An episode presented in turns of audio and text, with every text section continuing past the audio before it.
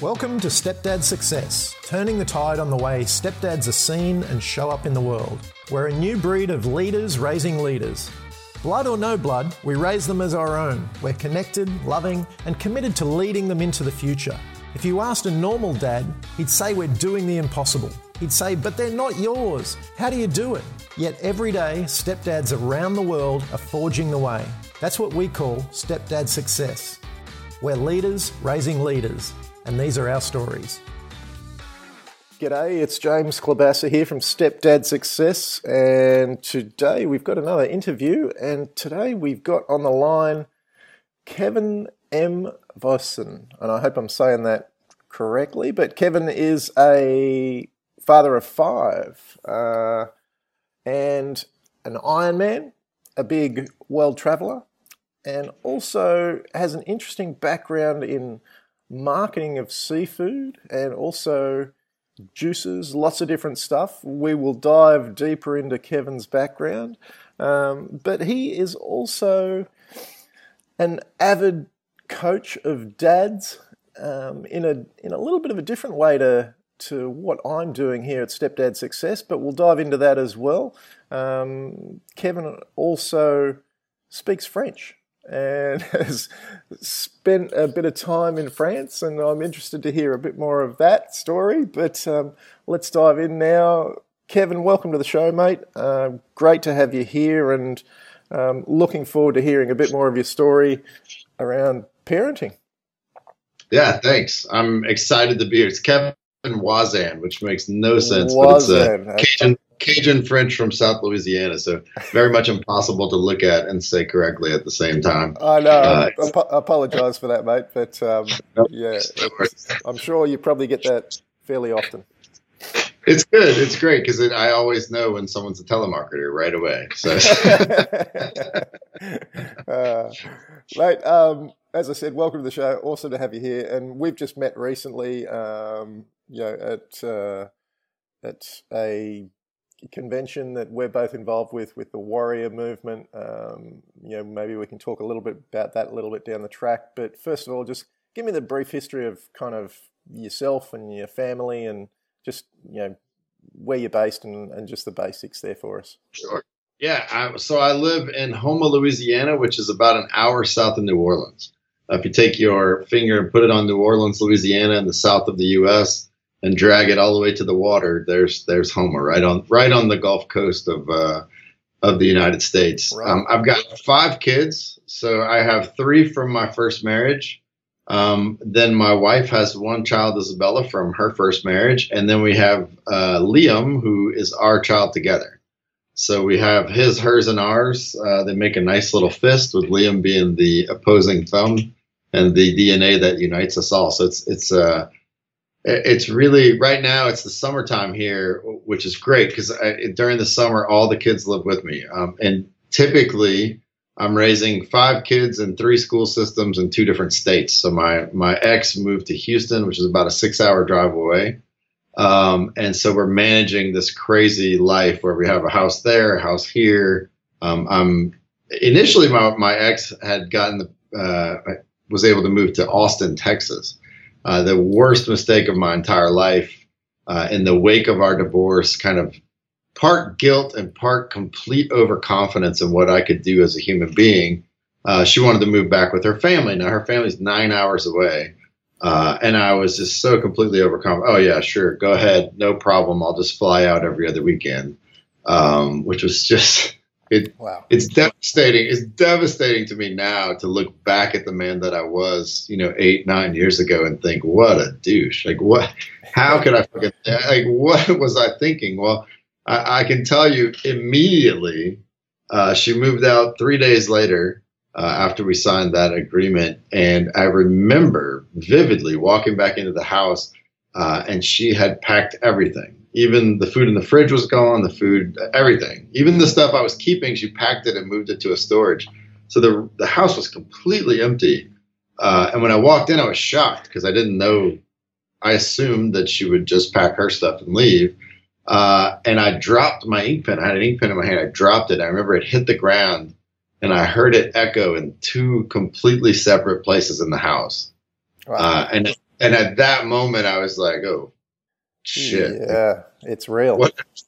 Yeah. So uh, for the next five years, every other weekend, I drove 18 hours round trip to see the kids, uh, which really sucked because I, you know, I was sure I could just fly out every other weekend, but it turned out there was no direct flight, and in order to fly was going to take a seven-hour ordeal, and for nine hours, I could actually have my own car and not have to worry about the airport. So.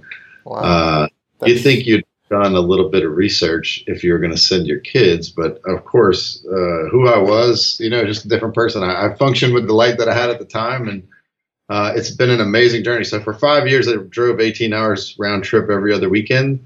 They recently moved a lot closer, so it's only 12 hours uh, round trip. But during the summers, we all live together in our home, which is a, a, a, happy tornado of a time for us. So we're right in the middle of this. I'm, I'm loving it. Yeah, wow, wow, that's that's amazing. Um, that's some commitment there, Kevin. I actually, I have done a similar um, 12-hour driving stint for for weekends on end, but totally for a different reason. Um, back in my water skiing days, um, I had a friend living six hours away and would drive every weekend for for about six months. I did that, so I can't imagine doing that for years on end. That's a that's a massive commitment. Um, well, it was it was kind of like I I realized really quickly that either I was going to hurt or they were not going to have a dad. Like yeah. like I chose this. Like the, the the the horrible thing for them is they really made none of the choices literally zero of the choices that led to the divorce or to their mother moving uh, not, they they didn't make any of those choices. They just they just were along for the ride, which I think is the the hard part about divorce for kids is there's there's so little choice. You know, for me, I made all the all the mistakes. I made all of the choices. I made all of the the decisions. Uh, so I just really quickly realized like either I was going to own up to these decisions or they were, and they were going to own up to it in the fact that they had no father, uh, or at least that they had a father who chose not to show up, which I think is even worse. Uh, and it's, inter- so, it's interesting your um, commitment in that situation because a lot of dads would have just left that alone. And like it says something about you, even like right from the beginning, it says a lot about who you are as a man, you know, and who you are as a father. Um, because a lot of parents would would want to do that and would would think to do that, to think to stay in communication, but to do that week on, week in, week out, you know, the drive, the the staying in communication. That's a totally, you know, totally different thing. So I commend you on that one. That's a that's a massive effort, really, because you know you hear of you hear of dads just drifting away, um, and they and they may they, they may have good intention at the start, but that's a that's a big effort.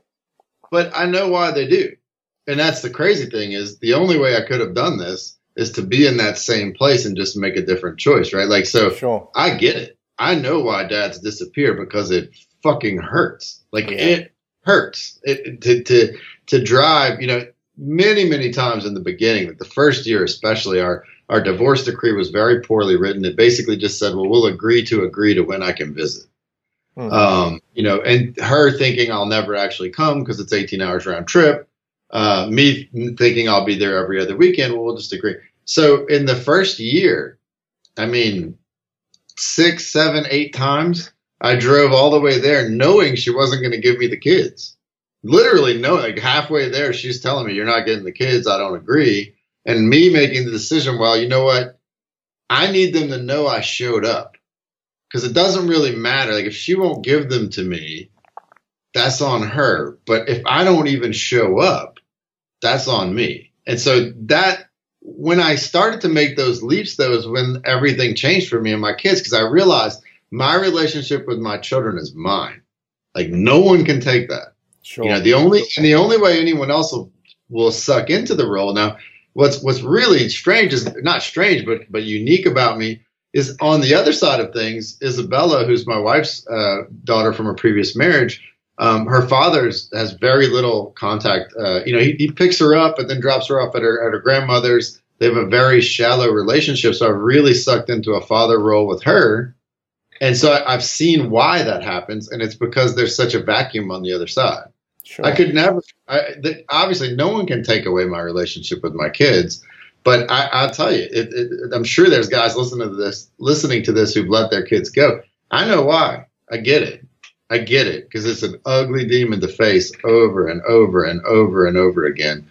Uh, but at the end of the day, eight years into this, man, thank God I did because I just have an incredible family and an incredible relationship with my kids uh, because of that effort. Because you add that effort up over time, and they cannot. My kids know in a way most kids don't that they matter to their dad. Mm, yeah, I I can totally see that. Totally see that. I'm Kevin, closer to them. I'm closer to them now than when they lived two doors down. That that's the crazy thing, James. Is is is the idea that when I lived in the same house with them, I took them so much for granted. Yep. That they were nearly completely fatherless because I didn't. Me and their mom were hor. I mean, we had a, a bad marriage. We were a bad fit, and my reaction to that was just go to work yeah. And so there, I remember that two months before we got divorced, I spent 28 days out of 30 in a hotel. You know, and so I was like non-existent to my kids, and yeah, I was making money. But here's the thing: so all of a sudden they move nine hours away and they get a dad. Like how? That's crazy. It's good. Like I'm happy. At least they end up with a dad at the end. But man, how much easier would it have been to just walk down the fucking hall? Just walk down the hall. Yeah. And take those five minutes every day because uh, that's what I miss now. Is just that being able to take those five, ten minutes every day. Because that's really how you build that relationship. Yeah, true, very true. So tell us a little bit about um, like what was your upbringing, and you know how were your parents? You know, is there kind of overlap in the way that you were brought up um, to what kind of happened with your your first wife and that sort of thing? Sure. So um, my I had an interesting upbringing. My parents, both of their parents, divorced. Um, so they got together, decided they would never divorce. Um, married very, very young. My my mother was 17. Yep. Uh, my dad was let's see, four years. So my my dad was 21. My mom was 17. Um, accidentally got pregnant for me. Uh, yep. Uh, so my mom graduated high school, had me, got married, all in the same year. Right. So all in the wow. same six period. Um, then she went on to have five kids. I'm the oldest of five kids. Uh, my dad was a businessman. He he dealt with conflict in the home by going to work. Um, my mother was very abusive. Uh, grew up with an abusive mother, emotionally abusive, um, and just you know, it's funny. I, I, didn't, I wouldn't have thought I would have talked about this, but I, my mother her mother abandoned her. She, she, when she was four years old, her mom disappeared. They thought she might have drowned in the swamp. Uh, they thought that maybe at the time they had outhouses, right? Like they, they didn't have in central plumbing. So they thought maybe she went out to the outhouse and either got lost in the swamp or maybe a, an alligator uh, took her. Wow. So they, they drugged the swamp and then it turned out she had just run away. Like she didn't know how to deal with a bad marriage herself and had just abandoned her. Um, that left my mom in a crazy place, uh, and she was eventually at five years old raped by one of her uncles. Um, well, at this uncle was about 14 at the time. When I turned, when I hit puberty, I looked exactly like this uncle. I mean, to the point that I've seen pictures of him next to pictures of me, and it, it it's like I'm seeing myself. Like it, it's it, it's crazy. Wow. Um, so it triggered this for me. My, like my mother didn't hug me from 12 years old to 19. Uh, and that was normal to me. It was a it was a very abusive situation. On the other side, though, my dad saw all of this happening in, in an imperfect way. He didn't know how to stop it, and he, he became this kind of buffering, compensating figure in my life. He invested a tremendous amount in me. Uh, I think, I think looking back, he saw what was happening and just couldn't decode it all. Couldn't figure out, you know, it made no sense the way my mom was treating me, but she also he loved her and he didn't know how to make sense of it. So he would bring me to work a lot. He, he was always the balancing factor in my life. So I, I had a, a, fantastic example of what it was to be a dad, except for the fact that he allowed a lot of abuse to happen when he wasn't around. Uh, sure. But I can't, you know, at this point, he passed away about three years ago. Kind of made peace uh, with that. But, I, you know, I, I, grew up with parents who would not divorce, yeah. would not. Yeah. It, it didn't matter some of the stuff that happened, you know, most couples would have broken, and they just both of their parents had divorced. They said we'll never do it, uh, and I saw a lot of damage because they wouldn't, truthfully, um, yeah. because they they didn't have that option. So I've, I've I've come a long way in seeing that for certain couples, divorce is, is a great thing. Even for the kids, it can be great in certain situations. There are other situations, it can be terrible. It, there's always pain, there's always damage, but honestly, that's true in just about anyone's life, not just a divorce log. Yeah, true, true. And it's interesting. You're exactly right there. I mean, for pe- for certain people, divorce is the best thing, and we know of that through the group that we're involved in with, you know, Warrior, and you know, some of the guys there they they survive that time and they rebuild marriages, and others simply have to part ways. And I,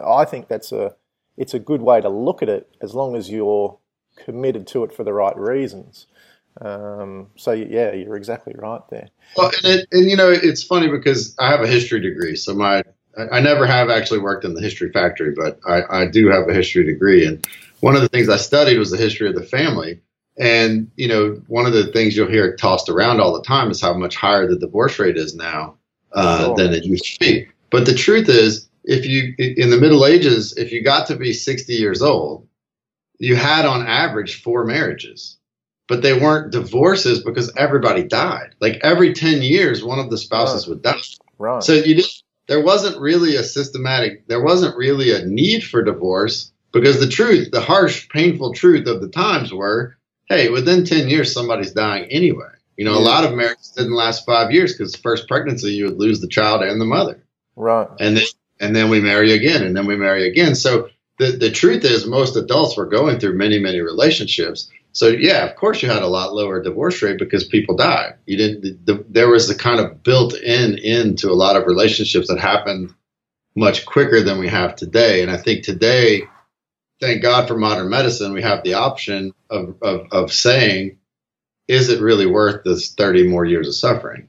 It's, know, it's, it's, it's, interesting because you don't really hear about that, but you know, if you think back years ago, you know, no one was, well, you were lucky to live to 60, you know, so exactly. we, we are, we're living in good times and, and bad at the same. So uh, moving forward, like, tell me about, you know, your, your current wife and meeting her and you know how how that all came about, and let's. So uh, this is uh, this is my wife now is literally the first hand I ever held in my in my life was my wife Whitney's hand. When I, when I was 12 years old, uh, someone asked me if I wanted to go on a church trip, and uh, at 12 years old, this did not seem like a cool thing to me. Uh, but I had the the foresight to say, well, who's going? right? And uh, they said, well, look, there's nine spots, and eight of the spots are taken, and they ticked off the list of who was going, and it was all girls. Uh, and I was, yeah, I'll, yeah, I'd love to get. This is the last spot. Yeah, so eight to one. That's pretty good odds. I'll be gone for a week with eight girls. This is yes, a church trip. Doesn't doesn't doesn't sound like a trip anymore. Sounds like an opportunity. Oh man, and, and it, I at the time I hated country music, right? So I, we end up in the back of the van, and there's Whitney. I'm smitten instantly and uh, she loves country music. So within five minutes, I'm singing country songs for the next week. as as little boys do. Yeah, that's exactly right. So anyway, we we it didn't last. Here's a here's a blast from the '80s. Uh, she moved, and when she moved, I didn't have her new phone number, and there was no other way to find her.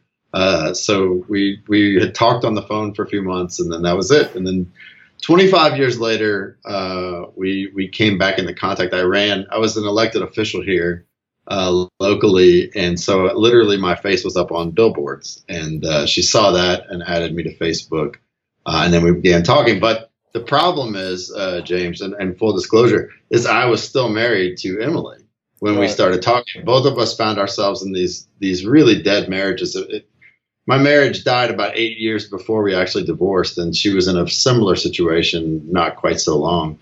Uh, but but lacking integrity in who I was at that time, uh, I just made some really stupid choices. right. So we ended up cheating. We ended up cheating on our spouses together, and then then coming clean with that, um, at which ended our previous families, and then we we continued in our relationship. And a couple of years later, we were married together.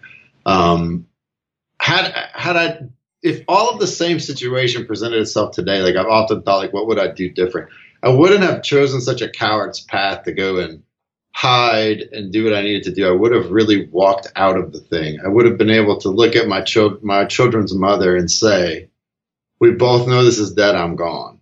Yeah. But I, I literally did not have the strength or the sight to do that. I didn't have the integrity. I didn't, I didn't have the integrity inside myself to do it. Um, so it's become a very beautiful situation. So we have a very loving, caring family where everyone is integrated, but we have a lot of baggage, a lot of, I call it coward's baggage because uh, I chose a coward's path. So even though today I'm a man who lives in integrity and is able to be completely honest, uh, I got a lot of baggage from when I was a coward, and and that baggage will last. You know, my uh, youngest daughter in the divorce is ten, so at least eight more years. I'll carry some of that baggage from all the travel and things. Uh, but I'm but I'm happy to do it because it's I've been able on the other side of that. I walked out of my divorce. I, I, I walked into my divorce and was very honest about what happened. Uh, yeah. There was no contention. Look, I cheated on her. I cheated with with uh, with my wife today, Whitney. Yes, we cheated together, but this had been a state in my marriage for ten years. This wasn't. Let's let's be honest. It wasn't like it was the first time. Sure. Uh, this had just come two people who live together. I'm on the road and I cheat, and you do whatever it is you do at church. Yeah. Um, I'm proud of that. I'm, I'm at all but I, it is what it is. I have to own that that's who I was at that at, at that point in time. Yep. And I remember because of all the hiding, I had become a really fragmented person. And when we got to court and the judge started asking me really pointed questions, something just clicked in me. And I was like, you know what? I'm not lying anymore. Like I don't I'm tired of being Kevin to my kids, Kevin to my wife, Kevin to my mistress, Kevin to my church, Kevin at work, Kevin on the road. Ke- you know, there's like 13 or 14 of me. Yeah. All different stories, all telling everybody what they want to hear. And I was like, you know what? Forget this. I'm telling the truth. So I told the whole truth through the through the thing, which you know, obviously at that point in time didn't get me any points from anybody. Sure. But I suddenly felt the self worth I'd never had before, and I walked out of that. I walked out of that thing, that uh, that courtroom into a coffee shop. And Whitney was there. She had to be there as a witness. We were we actually were witnesses to admit to our adultery together because uh, we had decided just to walk through this, you know, openly once it was out. Yep. Um, so she was there as a witness uh, and the judge. So we walked into a coffee shop, and I remember telling her, I said, "You know what? Right now, from that, there's only one Kevin from now on. There's just one me, and I think a lot of people aren't going to like who I really am, but I don't care anymore, right? yeah, yeah, yeah it just and it and it was a big turning point in my life. It's it's really what's led me to the happiness and success that I've had. But initially, it was very tough on my kids, very tough on my family because uh, I had to just tell the truth, and I've been telling lies for so long that the well, truth hurt. Yeah, I was going to ask, like, how's that how do you think that's affected? You could like I see that you know, looking from the outside, it's, and it's easy to look from the outside. I'm sure it's not easy to experience that and go through it. But how how do you think that affected your kids, and what was the feedback and kind of the the reverb from from all of that? It it really initially it was super hard. Uh, so because because uh, I was pretending, right? I was pretending to be the church guy. I was pretending to be, and so they believed me because what else would you do? I mean, this is who your dad is. This is what you see with your eyes. And so then when I start telling the truth and say, hey, look, this is who I really am, um, it, it, it rocks their world as well it should, right? I mean, as well it should because I've shown an example and now I'm saying, hey, I was lying. Um, so initially it was very, very tough. I'll say it was very tough to keep telling them the truth um, because the, the temptation is always just tell them what they want to hear. Dad, why don't you go to church? uh, you know, why don't just come to church with us? Like I'll go there for the weekend. We'll just come to church with us. You know, and, and it, it, would have been so easy just to do that, but it just really wasn't who I was. So I had to just keep fighting and say, no, look, you know, that, that's not who I am anymore. Sure. And and I don't have a problem with church. I, I left the Mormon church. I, I, served the Mormon mission in France. That's why I speak French. Um, I had left the Mormon church. Not, really, I have no problem with the Mormon church. I just had come to a place where it, stopped serving me and I was ready to kind of go up and beyond and, and develop a more personal relationship without other people telling me how to how to deal with God. And that was tough because I'm here I am leaving the religion I raised my children in and they're like, Hey, this is bad. You taught us that. Yeah. And me in a situation of to be in integrity, you have to contradict them and say, well, I don't think so anymore. But I'm okay that you think that. I'm okay for you to have your beliefs. Uh, and and I think it's been a slow process for me to realize that like there's my ex-wife's story, there's my story, and then the kids have to have their own story.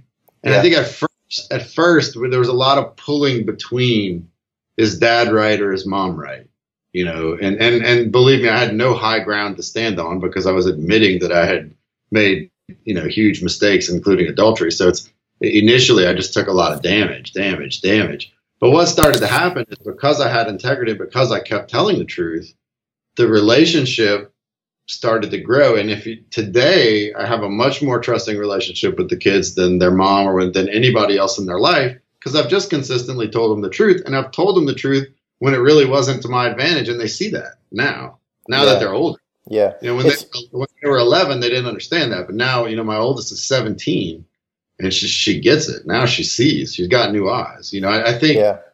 It's, kids. Go ahead. Yeah. I was just going to say. I think it's a, it's a massive point because the uh, like, and I know that there's people out there that are you know living like yourself and telling the truth, but I think the lying in today's world is at a all time high, and everyone is posturing and trying to look good and hiding the truth and you know it's it's a massive problem as you know as we know but I think a lot of that goes hidden and a lot of that goes hidden because people aren't willing to expose themselves and you know just go through the motions of like you say continuing to show up daily and telling the truth. It's not as easy as it sounds as though but everyone likes to think they're telling the truth, but there's little white lies. There's there's all sorts of things going on, and it it lays down a found a, a pretty flimsy foundation. And like you say now,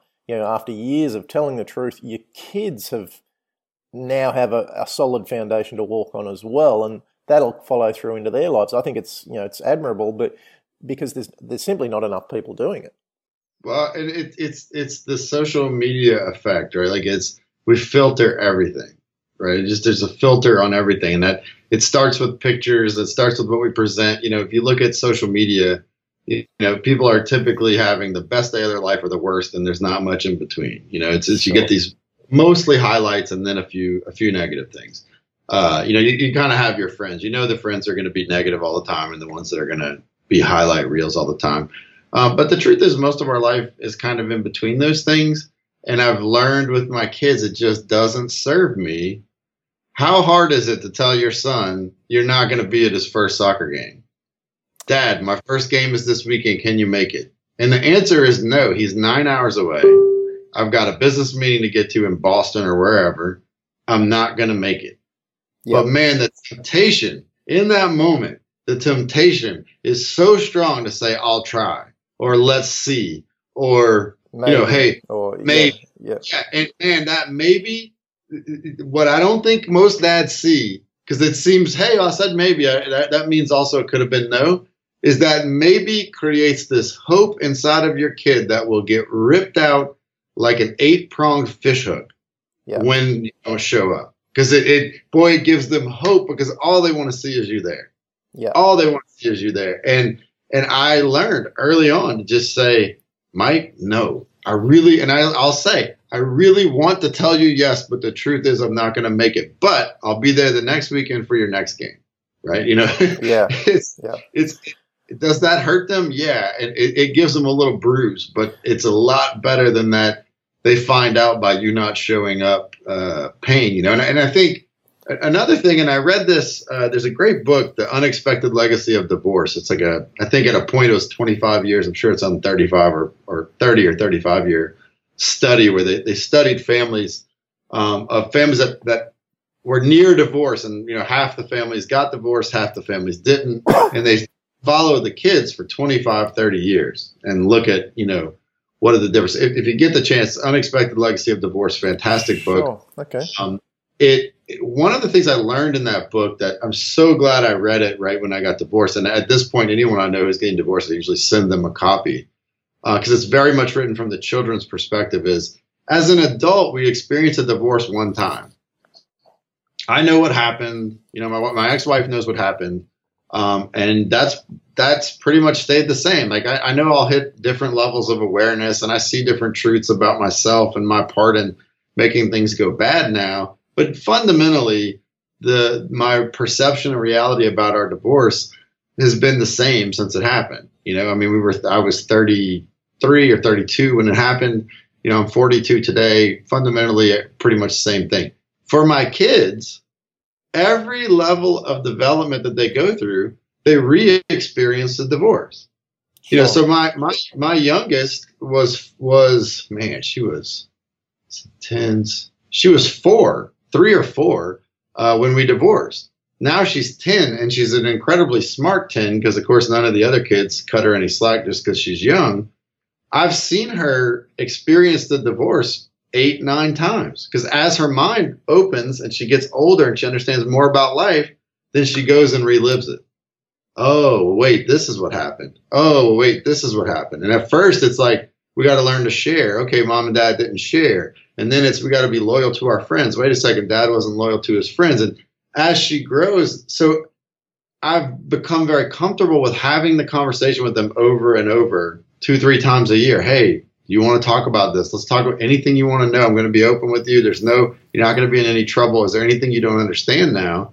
Uh, and you know, I'm seeing my 17 year old now start to set her adult concept of what happened, and I don't have that conversation near as much with her as I do with my 10 year old, but giving my child the space, she's going to experience that divorce on every level of growth until she's an adult. Yep. And then it'll stabilize.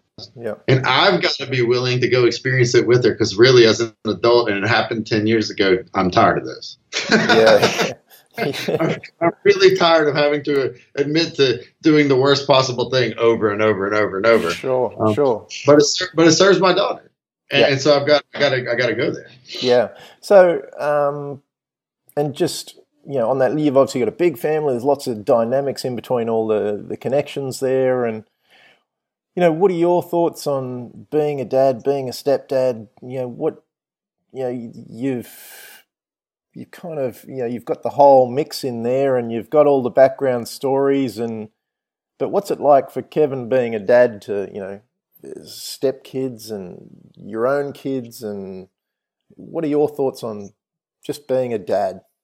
So i think two things two main points come up and and number one divorce doesn't it, although it breaks families it actually grows families. And number two uh, is is yeah, I, let me expound on, on, number one first, because sure. I'm I'm stuck thinking there.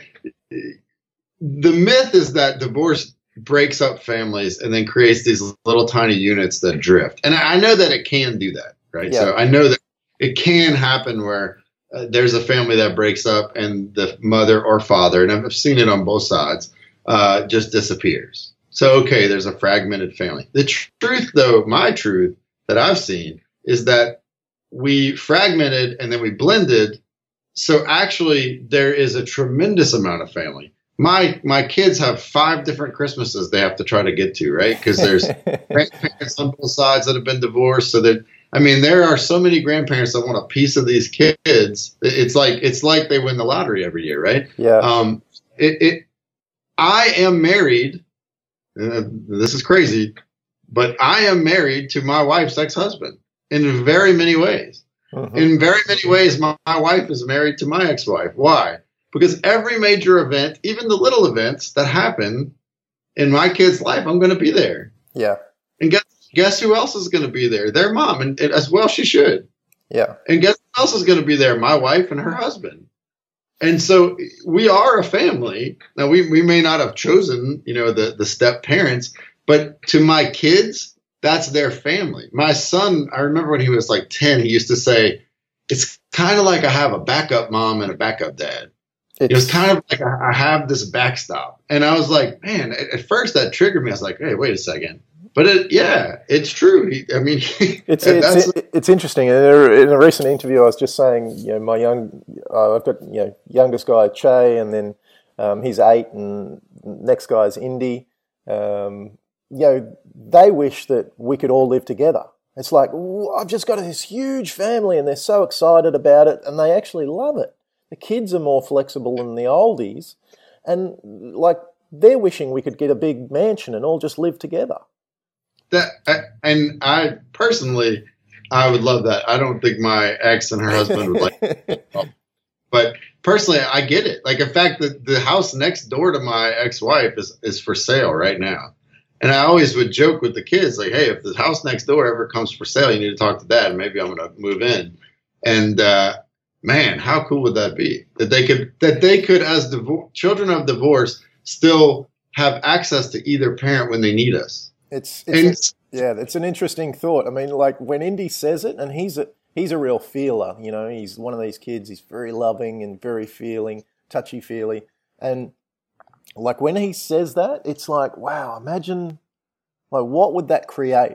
Because he's he's fully invested in that. He's like, this is just this is the way it should be. He doesn't even see any different. Um, you know, they came into my life when they were quite young, so they they don't have the I don't think so much of the trauma of you know arguments and yeah. court cases and all that sort of stuff. So they see it as a great thing. They're like, yeah, like you say, Christmas time is a bonus. Yeah, it, it there are a lot. We've explored so many times the negatives of divorce, and there are a lot. There is divorce will rock your kids. Period. There will be pain and there will be damage, and as a father, you can decide: Am I going to pile a bunch of tools and skills and love on the side of this pain and damage, or am I just going to walk away and let them deal with it themselves? That that's your only choice. There's no choice that there will be pain. But guess what? Let, let me tell you a story from. So I, I, told you my my ex-wife moves nine hours away. This was this was tough. I was not prepared. Like the man I am today, I don't even hesitate to drive the 18 hours round trip. Like I wouldn't even think about it. Yeah, of course it's happening. But the man I was then was really fucking annoyed about this. Like, man, how can I do this? Right? Like, I don't know if I can do this. And I, I remember sitting in my father's office. So we, at the time we worked together, we owned a seafood company together. And I'm sitting in his office and I'm crying and I'm saying, you know, I'm trying to help them understand that I'm not the devil and I'm trying to help raise them, but I'm just so far away and I don't know that anything I say matters. And in the middle of me crying and pouring out my heart to my father that my kids are so far away that I'm not sure that I, I have the right influence, he just starts laughing. And and I'm like, what? You know, my dad is a real feeling, loving guy, and he's just laughing at me. And, I, and I, I'm like, Dad, what is going on? He says, Well, it's funny because you lived with me every day of your life. Well, your mother and I divorce he said, and I felt that way every day of your life. He's like, what you're describing is not what it's like to be a divorced dad. It's just what it's like to be a dad. You you do everything you can. You try not to hurt them, but you do, and you just hope at the end of the day that it's enough. He's like, so what you're feeling is proof to me that you're a father, not that you're in some dire situation. It's like really all you can do as a parent is show up, care, and try. That's yeah. it. That's all. And lots of times you're not going to be enough. Lots of times we're not going to be enough. Other times we're going to be more than enough. But we just have to make sure: Are we showing up? Are are we caring enough to listen? Caring enough to accept them on their own terms?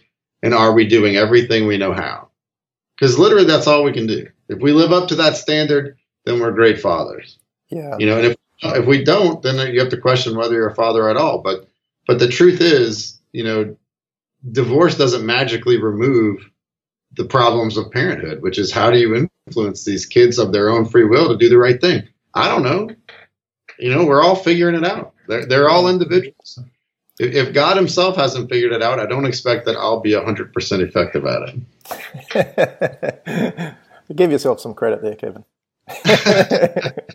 yeah, it's a tough one. I mean, it's you know, and this is a common thread that comes up um, a lot in the in these discussions that you know where we need to actually, you know, obviously just try and do the best we can, but we actually need to be unattached to how things are going to turn out. Well, you can't. You you. If we get too attached to how things are going to turn out, what happens is the same thing that happens to to parents who don't divorce is we start playing this game where we are controlling the lives of our children. Yeah. And that is just a dangerous, ugly, you know, as someone who grew up abused by an, a, an emotionally abusive, controlling person, it just does, it is, it doesn't work. It, it, it can't work. When we start, when we start to allow them to have their own opinions and to raise them, and hey, look, I get it. Like my my two year old reminds me that there are times when I have to physically grab him, or he would run out in front of a truck and get run over. Mm. So it's okay for me to control him at that moment. It's a lot better than him getting run over, right? I get it.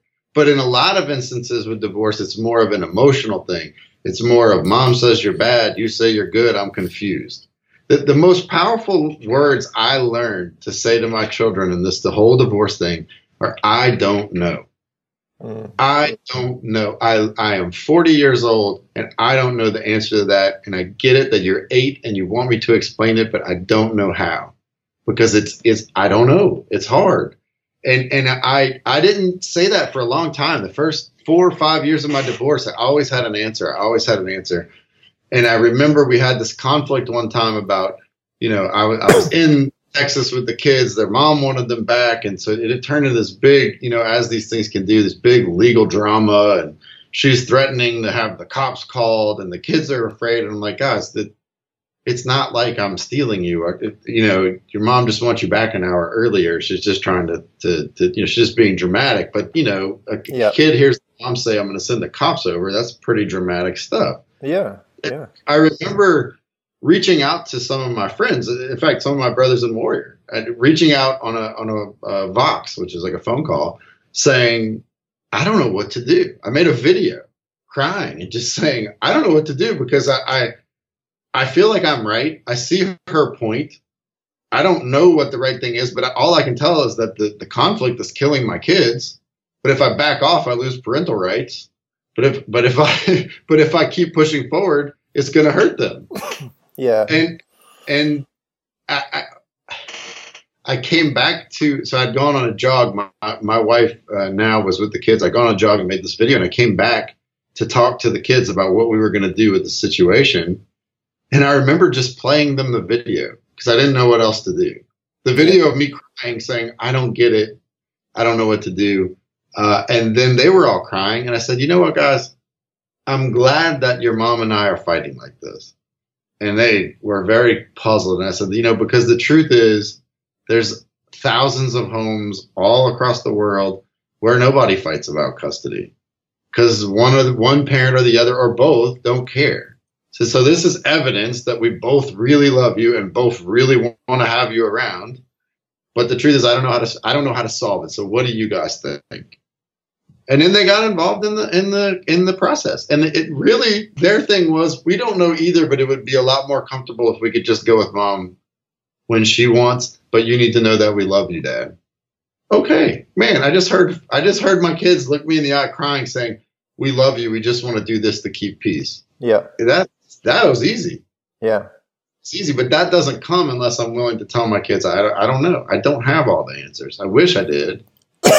It's interesting because, um, like you say, like a lot of people, and this comes back to the truth element, that a lot of people simply can't have these conversations, and the fact that you can like, you know, make a video for your for your buddies and kind of go, you know what, the kids actually need to see me being real, and you know, if there was more of that, I think there would be less fighting overall and less probably less divorces. But it's I mean, as we know, it's probably not going to change overnight, but it's it's funny how such a little thing, which is actually a huge thing, um, could shift a, a lot of this kind of the negative, the fighting, the the upset, the you know the separation, all of that um, in one foul swoop.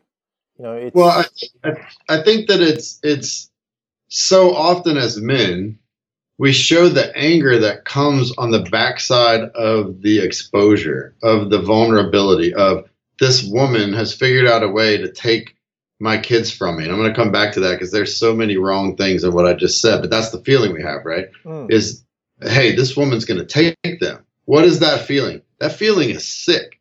That feeling is guilt and shame and knowing that I fucking signed that paper to let her have that power. I did that. I created this moment right now, seven years after my divorce. where someone is threatening to have the cops come and take my kids, you know, because she reads a piece of paper different than me. Yeah. I made an appointment to be there. I created this moment. And all that guilt and all that pain and all that shame hits me. And what's the next emotion I go to? Either I give up, right, which is these guys who fade away. And I, again, I, I, I would never make that choice, but I will never stand in judgment of those guys because I know the pain. But, or I get angry. And, and what do the kids usually see? They don't see that moment of shame and pain and hurt and guilt and confusion. They just see the angry. Mm. And so that sends this message of mom wants us and dad's really angry about it. And so as I started to try to try, and I wish I was perfect at this, right? Uh, I'm not, but to show them that moment before the angry, you know, there have been times, you know, I remember, yeah. Anyway, there have been times with my son where, where you know, he's gotten angry for me. I show the, I show the, the the vulnerability and then he's like he wants to go fight his mom like whoa she just loves you she's just like me making mistakes i made a ton of mistakes she's making mistakes. Slow down.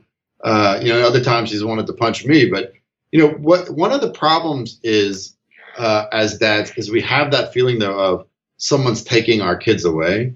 Um, and moms have it too. It's just in our society today at least in america usually moms the kids land with the mom um, kind of by default. Um, but that's such a bad way to think about it. She's taking my kids. What are they? Property? Like they're they're like a bag. Then yeah. she gets to have them, and you get to have them. Like it's such. It seems little. It seems like, but man, just that little thing. She took my kids, or she gets the kids, or I have the kids. No, you, you gotta you gotta crush that out of your vocabulary and and start saying I get to be in their life and I get to have the kids here. Right? Like so so subtle she took the kids. You know, the truth is, no one can take my relationship with my children. I'm going to either show up or not. Now, like I said, for a long time, I would show up all the way to Austin, so a nine hour drive one way, and then, no, you're not having the kids. But my kids saw me at the door. I mean, there were several times I slept in my car. I didn't have the money. I didn't have the money to get a hotel in, and I'm sleeping. I'm sleeping in my car out front. Uh, and uh, the, my kids saw me at the door. They saw me sleeping in the car. They, you know, eventually their grandmother brought them out one time, and she said, "You're making the effort. You need to see these kids." Uh, it was cool. It was a beautiful moment for me.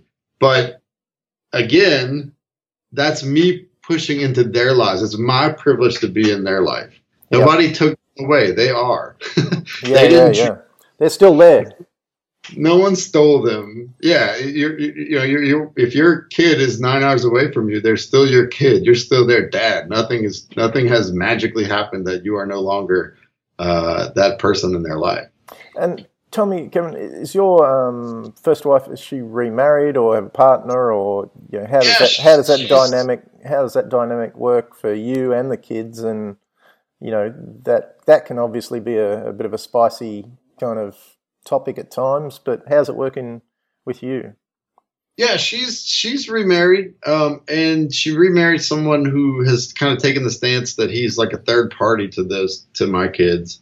That they have a dad, you know. And I mean, I'm a real big part of their lives, so there's no, and that's something I would say. Like, no one can push you out of their lives. So if you if you put the effort to be there, you'll be there. And and I feel for him because I'm sure I'm a I'm a feature in their house much more than he would be comfortable with uh, just for conversation. I, am very involved in their lives, even though I'm far away. I'm, I'm on the phone.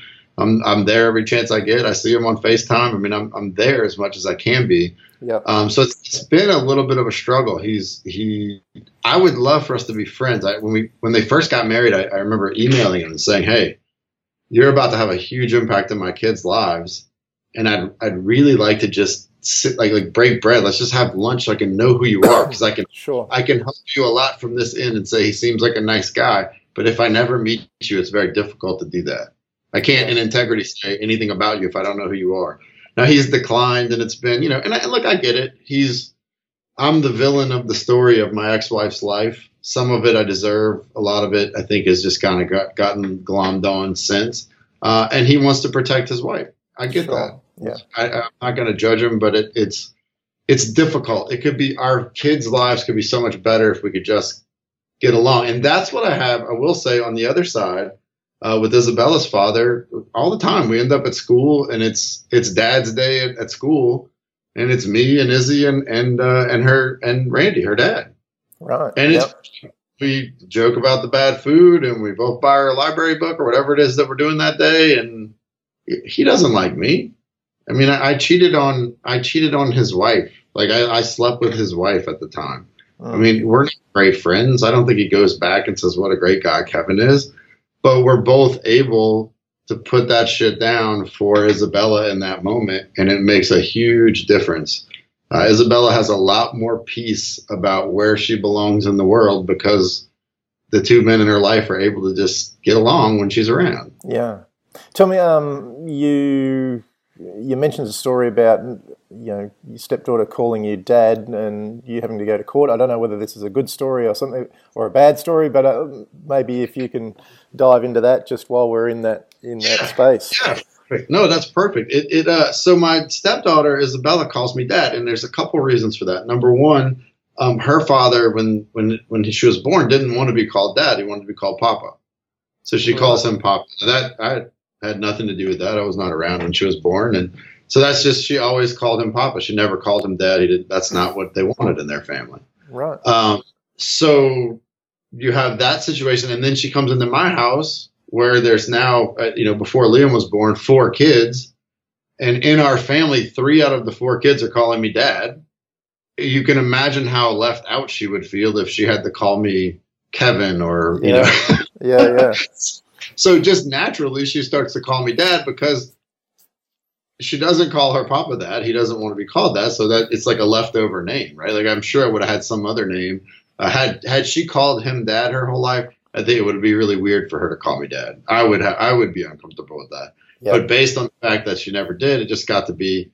And and I'm not going to tell her, hey, you can't call me dad, but the other kids can. That's crazy. I don't want to create that division. Yeah. Uh, so we did it. We ended up, her ex uh, took us to court. Um, uh, that was among other things. You know how it is with court, like you never go for one thing. Um, so th- one of the things that came up in court was that she called me dad, and uh, we were just really open and honest about it. We got four kids. Three of us, three of them call us, call him dad. We're not forcing her to call me anything, but she doesn't call her papa. Once the judge heard that, uh, once the judge understood that he didn't want her to call him dad, then it was just kind of elementary. She's got a papa, she's got a dad. That's what it is. Yeah. yeah. Now, the, the truth is, I've sucked into her life as a dad because there's a huge vacuum there. Yeah. Uh, and I feel sorry. I feel so sorry for Andy. I, I do because he's missed an incredible childhood. He, he he didn't invest and he hasn't done what he could have. Uh, and he's really missed her childhood. She's 12 years old now, and she's one of these kids who's like 12 going on 23. Uh, and, you know, she's she's a teenager now, and that's just a different time. Uh, it's less sweet for a parent. I mean, it's great for them because they'll transition into adulthood, but but he really missed out on that, and and I'm hoping at some point he'll figure it out because you know, here's here's something that happened just a couple weeks ago. This is like I think three weeks ago. Uh, Isabella came home from being with her papa, and I ended up with her phone in my hand for some reason. And as soon as it was in my hand, uh, she grabbed it really fast, like irrationally fast. Yeah. And then, she, and then she gave it back to me like it was nothing. And you know how you are, at least for me, I'm like a feeling. I'm like, what just happened? Yeah. Yeah. Oh, n- nothing, nothing, right? So I'm looking through the phone. At this point now, I'm interested. I don't even know why I had her phone in my. So I'm looking through her phone and I see that my name is listed as Kevin and not as Dad, which is always what it's been in there. hmm And I was like, hey, how come I'm Kevin?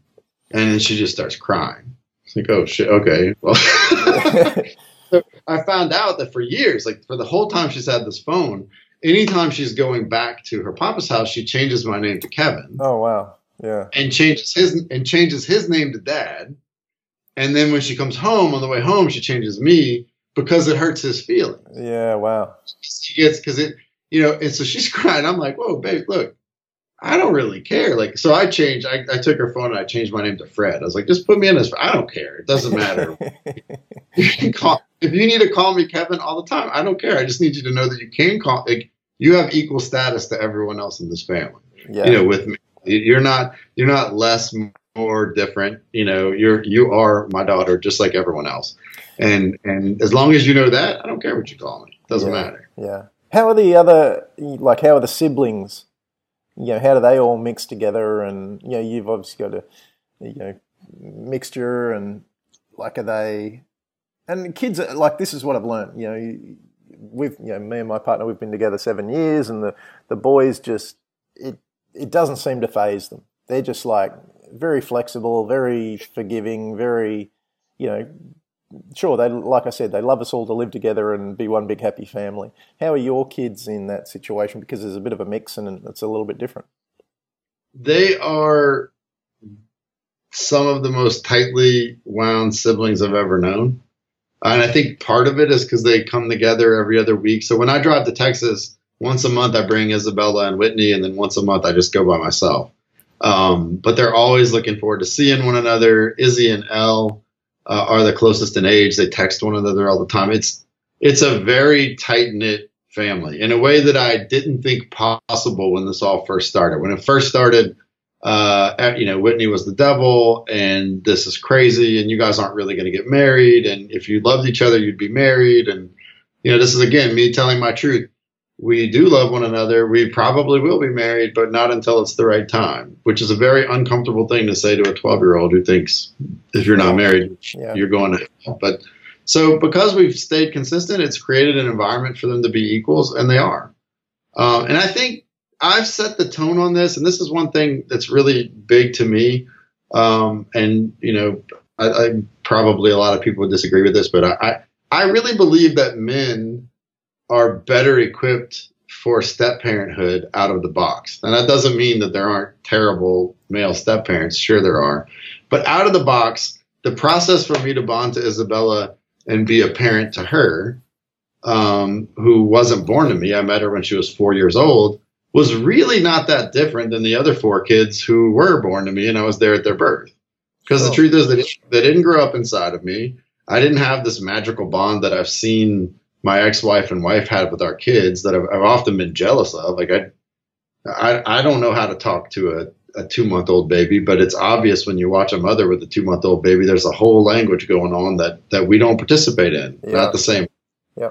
And so I think that's a huge advantage when it comes to being a step parent. Is it's easier for us to surrogate because biologically it's the same process. We're attaching to something outside of ourselves and deciding making a choice to integrate. Where for my wife, um, and and she's very integrated with the kids at this point, but it was it was a much harder process for her um, in the step parenting because again, these three kids never were inside of her. She didn't have that bonding experience, and she missed it. And she didn't, you know, I think with her own children, it was easy when things got negative to fall back on, hey, they're always going to be mine. Where yeah. with a step, where the step kid, that isn't necessarily true. And yeah. I think I think as a man, I, I kind of never have felt that way about my kids. I felt like I always had to fight that. I've always got to do something to be there. Well, it's interesting, you know that that concept. You know, for me, I've loved kids all my life. I've always been involved with my friends' kids, and always, you know, just that. You know, I grew up in a rough household, so maybe it's just the nurturing side of me, you know, coming out or whatever that might be. Um, but yeah, it's interesting you mentioned that. You know, I, you know, I know when I met Leonie, we were instantly, you know, not maybe not so much connected with the kids, but I instantly felt that, you know, these are their blood almost. You know, blood or like I kind of say, well, blood or no blood, I'm going to love them as my own. Um, and you know, it's interesting you say you bring that up. It's it's a you're right in that women are probably more biologically connected than than actually we are as men. Yeah, and I don't mean it as a knock on anybody. Uh, it just, in other words, the physical process of being in this kid's life and forming a bond is exactly the same stepchild child for me and for a woman who's not. You know, it's not. it's a very different process that they go through biologically and for that nine month period. And I, and I think again, we talk about Fortress of Fathers and what it's all about. I think yeah. it's one of the pro- one of the reasons marriages have so much problem right after a child is born. Um, is there's a lot of effort, and rightly so. Thank God. I mean, thank God women have gotten empowered enough to really start to serve themselves. Women are living in power in a way they really never have. Uh, you know, I, I went and saw even this silly Hollywood movie, you know, Wonder Woman, and I'm and I'm I got a kind of a tear in my eye because I'm like, man, I live in a world where in a in a blockbuster Hollywood film, a man tells a woman what to do, and she says, "Well, you're not in charge of me," and goes and does what she wants. That's pretty cool. Like that wouldn't have happened hundred years ago, right? No, like, well, probably probably not even fifty ago. Yeah, or maybe even twenty. It wouldn't have been accepted the same way. Hmm. But it, it now it doesn't mean that they didn't have power. But women are living in power, and I think it's it's it's it's scared men to the edges because a lot of this power has come about with some what I think is negative language of, hey, we don't need men. Hey, we're better. I get it. Like after shedding, you know, generations and generations of being down oppressed, yeah, you're going to have some attitude because that's how you got out of the oppression in the first place. But as men, I really wish we would have just stayed in our own power and said, hey, yeah, of course you're powerful like me. Let's move forward. But what we've kind of done is shrunk out. And so there's all these programs for women, you know, just before a, a, a birth. You can go take Lamaze classes. You can take the what to expect when you're expecting class. You can take the the the tour of the hospital and here's how you get prepped. But everything is woman focused, which is great. I, I'm so happy these things exist. But I would, I, what Fortress of Fathers is all about is creating something that's about the man and saying, "Hey, dummy, we get it. There's nothing that weighs eight pounds growing inside of your stomach, but your life is changing every bit as much. And I think for some guys, it's a real shock. Uh, this baby comes out and bam, everything changes. If anybody who's been a parent, you know, just that three months after a baby is born is just, it's like riding a bull, except for you're not on the bull, you're just tied to its leg, like your ankle. it's it's it's interesting because um, I'm not like I don't have biological kids. I've only got you know the two my two step boys, and um, you know I don't have that experience, and I can imagine it. Like I hear a lot of parents talk about it, like it's uh, you know, and a lot of dads especially that are like you know that first little bit, that first three months, that first six months, it's like nothing else. You'd have no idea. You always hear that. You have no idea what happens there. Um, so I it, think it's. I mean, my my friends are like, "Well, how do I get ready for the baby?" I'm like, "Well, you know, you have a really nice sports car. Go dump jelly on the front seat and leave it there for a week." and, and like, that's crazy. I'm like, I'm telling you, that's when you have a kid, it's going to make sense because there's just so much weird stuff that's totally out of your control, but it's totally your responsibility to deal with it after the fact. And and no one tells you about the weird negatives, you know. Yeah. Oh, he's throwing up every hour. I, I, remember I used to laugh in the hospital. Everything was normal. You know, oh man, he's throwing up. Yeah, that's normal. He's running fever. Yeah, that's normal. Like, why did no one tell me this shit was normal before, so I didn't have to get freaked out now? yeah, yeah, yeah, yeah. Oh, that's I funny. Like, I felt like I could walk in and be like, "Hey, he's got blue spots and his hair's on fire." Yeah, that that's normal. That happens a lot. Don't don't. and, and so you know, Fortress of Fathers is all about helping guys make that transition to understanding that like things are changing, right? Like this this is a big deal and we need to support our women, but we also need to maintain our own power inside of that and understand, like, choose what it is to be a dad. And I think in that way, mothers have an advantage. They don't have a choice. The baby's inside of them. They can't run yeah. away. Like that's different, right? Like the dad, we can run away. And yeah. we often we often do. Well, that's it. Uh, you know, you, most dads they'll go and hide at work, and you know, and they're com- they're coming home to this screaming blob of jelly, as you say, and it's like, well, uh, I have no idea what to do. I'm out of here. Yeah, I'm gonna go make some more money because apparently yeah. that's where my value is. See ya. Yeah. And uh, and it's it's crazy, and you know, it's funny is with um, with Liam, so Liam's my youngest who I had with my, I, I, had a little bit of skin in the game. So for Liam, I, I, had had a vasectomy in my first marriage and then got a vasectomy reversal so we could have a kid together. Because I, I, just wanted to know what it would be like in a great, in a great situation, right? Yeah. Like, yeah. what could this be like? And, and, and I'll tell you, it's a world of different. It, it is a world of different. Having a child, you know, so many people try to fix their marriages with children you know, bad idea. Like the, the children will amplify happiness or they will amplify destructive behavior. Whatever your relationship is, it will be amplified with sure, the kid. So sure. with Liam, he's amplified a lot of happy. But what's interesting is there was a lot of uncomfortable times because I really got involved. I really wanted to help. Like I wanted to change diapers, and for Whitney, you know, her family story is men are useless. Like they don't know how to do any of this stuff. So the woman just takes over. Yep. And it was like hard for me. I found myself in these weird conversations like, hey, I'm going to change his diaper. Like it, Yeah. maybe I do it wrong. Teach me how to do it right because this is my son as much as it's yours. And I want to help. And then you're thinking in the back of your head, man, I have a woman who doesn't want me to change a diaper. Why am I fighting this? But the truth is, I'm his dad. Like, I need to do this. I need to push in. I need to find ways to make that happen.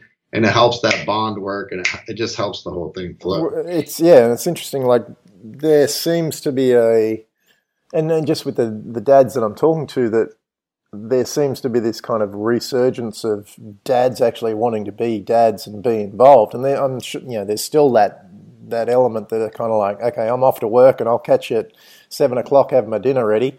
But there is a, a big part of, um, or a big kind of element in the community that are dads wanting to be fully involved and you know that sort of stuff. I, I know even with my boys, like you know, I was changing diapers and all that sort of stuff, and you know that was just normal to me. It was like, why wouldn't I be helping? You know, like I'm here too. You know, um, but it, I'm gonna do, I'm gonna do the dishes even if I do them wrong. So maybe just teach me how to do them right. Because even though you're telling me don't do this, you're doing it wrong. I'm gonna wake up tomorrow and do the dishes anyway. I mean, I've had this fight. Like we're in a fight because I'm doing the dishes. Because I apparently, and I still do this. So Whitney, if you ever hear this, I'm sorry. I, I just when I get confused about where to put something, I just pick a spot because at least it's picked up, right? Which is probably not the best thing to do. Um, but but that is an important battle for me to fight. It's an important because the Industrial Revolution screwed us up on accident. It was nobody intentionally chose this, but when we lived on the farm, it was cool for mom to work the house and dad to work the field because guess where the kids were in the house and in the field as Yeah. soon as they could Uh, you know as soon as they could use a tool that mattered they were also in the field. So even though we think of it as you know dads and then, and also mom was out of the field too let's be honest. But but but kids moved with the work. So it wasn't it was a more equal thing. But then an industrial revolution happens and they're like hey dad come to the factory you make a lot more money you guys will be better off. And that's true. Only problem is now dad's gone.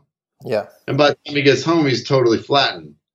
And uh, and so there was this ugly trade that I think got made. Was the family better off physically, monetarily? Yeah, it was a good trade. A lot less people starved. A lot less people lived on the brink.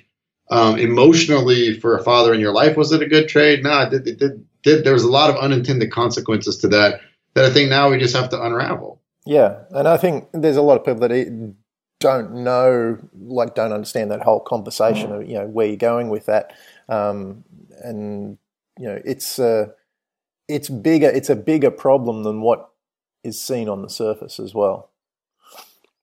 Yeah, I mean, you, you just have guys like I, I I I look at guys who willfully walk away from their kids. You know, like they have a divorce or not even a divorce. I mean, they just get someone pregnant and then kind of run away for financial reasons. Like, God have mercy. I, I mean, I I think about like, you know, I I always think about my kids. Like one day I'm going to be having a conversation with my kid and they're going to be 30 and I'm going to be 60 and and I'm going to be 60 years old telling my 30 year old kid that I just couldn't afford to be their dad. And I don't want to have that conversation. Like, I, Yeah, there, that is so indefensible. Because let me tell you, I have all five kids now. I can't afford. I couldn't tell you how I afford them right now. But you just, you, if you're a dad, you figure it out. it's it's And it is, Yeah, that's an interesting point because you know I always see, um, and you know I live fairly comfortably. I'm not super rich or anything. Uh, you know, like I'm just comfortable, and um, you know I always look at kids in the. Well, I look. You know, you see people that are less fortunate, or you see people in other countries that live with absolutely nothing. And then you, yeah, you hear dads and whatever, and they're like, I don't know how we're going to afford it. And it's like, well, you're just going to survive. It's like if, if that's your major concern in life, it's you're living a pretty miserable life. oh, ch- children have the literally the worst ROI of any investment on the if, if you don't count the, the intangible emotional love that comes when you do count the intangible emotional love they have the best roi there's no there's Yeah. no amount investment but if you if you want to look at kids from a financial perspective you know god bless you it, it's not going to work out well yeah.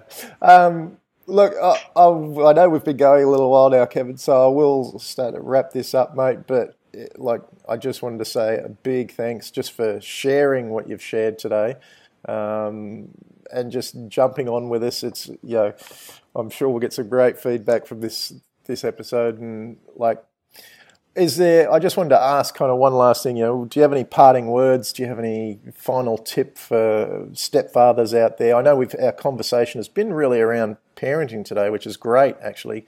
Um, but you know, do you have any you know parting words, final tips? Um, you know, magic insight for the stepdads and for the and for the parents out there. I mean, I think the number one thing is no one can take your relationship with your children or stepchildren from you. It's yours. You have a relationship that exists between you that you shape with them.